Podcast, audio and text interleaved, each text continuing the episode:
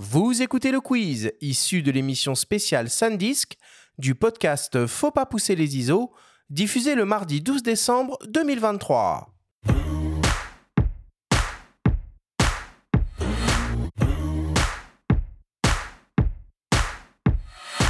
Messieurs, le principe du quiz est très simple. Nous avons reçu des questions de la part de nos auditeurs qu'ils vous ont posées via notre compte Instagram, en lien ou non avec le sujet de cette émission.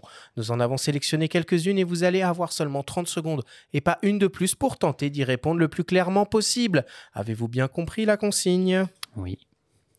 Alors on y va. Première question pour toi, Sébastien, qui nous vient de Rofoto64. Quelle solution pour faire de la sauvegarde terrain sans passer par un ordinateur? Lecteur de cartes, branché sur un, sur un iPad, comme on l'a dit tout à l'heure, ou un téléphone. Tu sauvegardes ce que tu peux, parce qu'effectivement, euh, la mémoire de ton téléphone n'est pas, euh, est pas forcément hyper grande. Donc euh, voilà, mais ça peut être un bon système. C'est marrant, on n'a pas du tout évoqué le fait qu'on peut le faire directement depuis son appareil. quoi.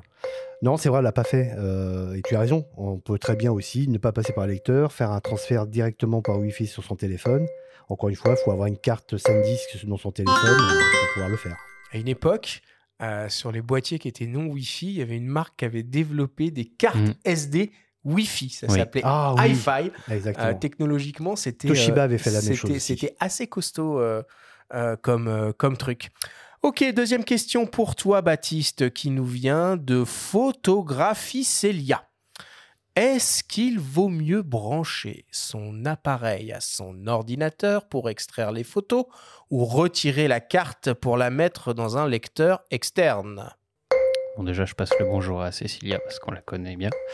Euh, moi, je préfère retirer la carte personnellement. En termes de vitesse, c'est- c'est la même chose qu'on branche en USB-C son, son boîtier sur l'ordi ou qu'on passe par un lecteur de carte externe? En fait, quand tu branches ton appareil photo sur un ordinateur et que tu n'as pas cette possibilité de dire que c'est un disque dur, l'ordinateur prend ça comme un périphérique et non pas comme un disque dur. Le fait que ce soit un périphérique, tu as tout un dialogue qui se met en place entre l'appareil et ton ordinateur et ça le rend plus lent. Donc effectivement, sauf euh, si tu peux me dire, bah, cet appareil n'est plus un appareil mais un disque dur, dans ces cas-là, tu as une rapidité, mais tu as la rapidité de ton appareil. Alors que si tu sors la carte et que tu la mets dans un lecteur de carte, tu as une carte qui est rapide, tu la mets dans un lecteur de carte rapide, ça sera plus rapide que si tu passais par ton, ton, ton appareil. Ok, chef. Troisième question qui nous vient de Jean-Marc pour toi, Sébastien. Comment formater ces cartes et quel format utiliser? Alors, il n'y a pas de format particulier, parce que là, on n'est on pas sur un format de carte que tu vas formater pour ton ordinateur, euh, soit en FAT32, soit en NTFS. Là, c'est tu prends ta carte, tu la mets dans ton boîtier, et tu formates la carte avec ton boîtier. Et là, tu es assuré d'avoir une carte nickel. Ouais, mais est-ce qu'il faut pas mieux formater sur l'ordinateur une fois que tu as déchargé? Parce que, tu vois, si, si tu as énormément de données à gérer, euh, tu te retrouves avec une carte que- qui est dans le tas possible à reformater. Tu, tu la mets dans ton appareil, tu vois qu'il y a des photos dessus, tu sais plus, machin. Bon, bref, c'est. T'es euh, vraiment bordélique, Arthur. Moi, je trouve que ça permet d'avoir conscience des choses, justement. De distinguer vraiment ordinateur et, et appareil photo. C'est-à-dire, à partir du moment où tu la remets euh, dans l'appareil photo, tu sais que tu as transféré tes images et tu peux la formater. Alright. Quatrième question qui nous vient d'un dénommé Étienne. Pour toi, Baptiste, à quand une sauvegarde dans le cloud automatique depuis son appareil photo numérique? C'est vrai que c'est une question. Hum, Moi, je l'utilise pas vraiment. Euh, le cloud, c'est plus une sauvegarde, une archive pour moi. Donc, euh, l'intérêt de passer directement mes images de l'appareil au cloud, à part à la limite pour, euh, pour travailler en équipe, ça, ça peut être intéressant. Euh, on fait un reportage terrain et, les images sont directement récupérées par quelqu'un pour les traiter, ça, ok. Mais sinon, je passe toujours d'abord par l'ordinateur pour faire un premier trim. J'ajouterais juste un truc. Je vois pas à quoi ça peut servir. Parce qu'en fait, De faire disparaître les cartes mémoire une bonne fois pour toutes. Oui, mais sauf que pendant que tu transfères, tu fais pas de photos. Donc, tu Pourquoi un appareil photo. Bah, Pourrait alors là, au technologie. Nikon avait sorti à une époque, il me semble, un compact 5G, enfin 5G, où dans lequel on pouvait mettre Oui, une carte SIM Mais pendant qui qu'il le trans- rendait donc connecté en permanence. Je, je suis d'accord avec toi, mais Samsung aussi.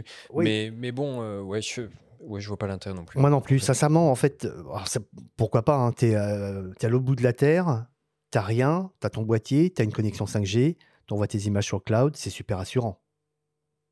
Tu sais qu'elles sont dans le cloud. Après, euh, c'est peut-être le, seul moment où ça peut être utile. Oui, mais sachant que. Enfin bon, bref, non, on va sur d'autres débats, mais euh, un des avantages du voyage ou d'un des luxes du voyage, a la- parfois la déconnexion.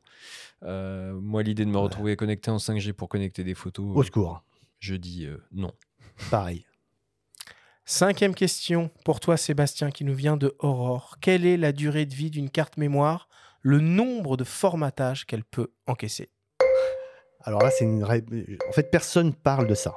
Alors, c'est pas à vie. Une carte C'est un mémoire. sujet tabou parce que la question n'a pas beaucoup de sens. Ah si, si, la question elle a du sens. hein. Euh, une carte mémoire n'est pas une carte mémoire à vie. Il y a un nombre d'écritures possibles sur une carte mémoire jusqu'à un moment où euh, elle va plus fonctionner. Beaucoup de marques, et je crois sans, sans me tromper que Sandisk parle d'une dizaine d'années. Les cartes sont garanties à vie chez, euh, chez Sony, même si le terme garantie à vie euh, n'est pas, bon en Europe, puisqu'on ne peut pas garantir à vie en Europe, mais globalement, il y a, un- nombre de- d'enregistrements. Par contre, te dire combien, j'en sais rien. Allez, on conclut là-dessus. Merci à tous.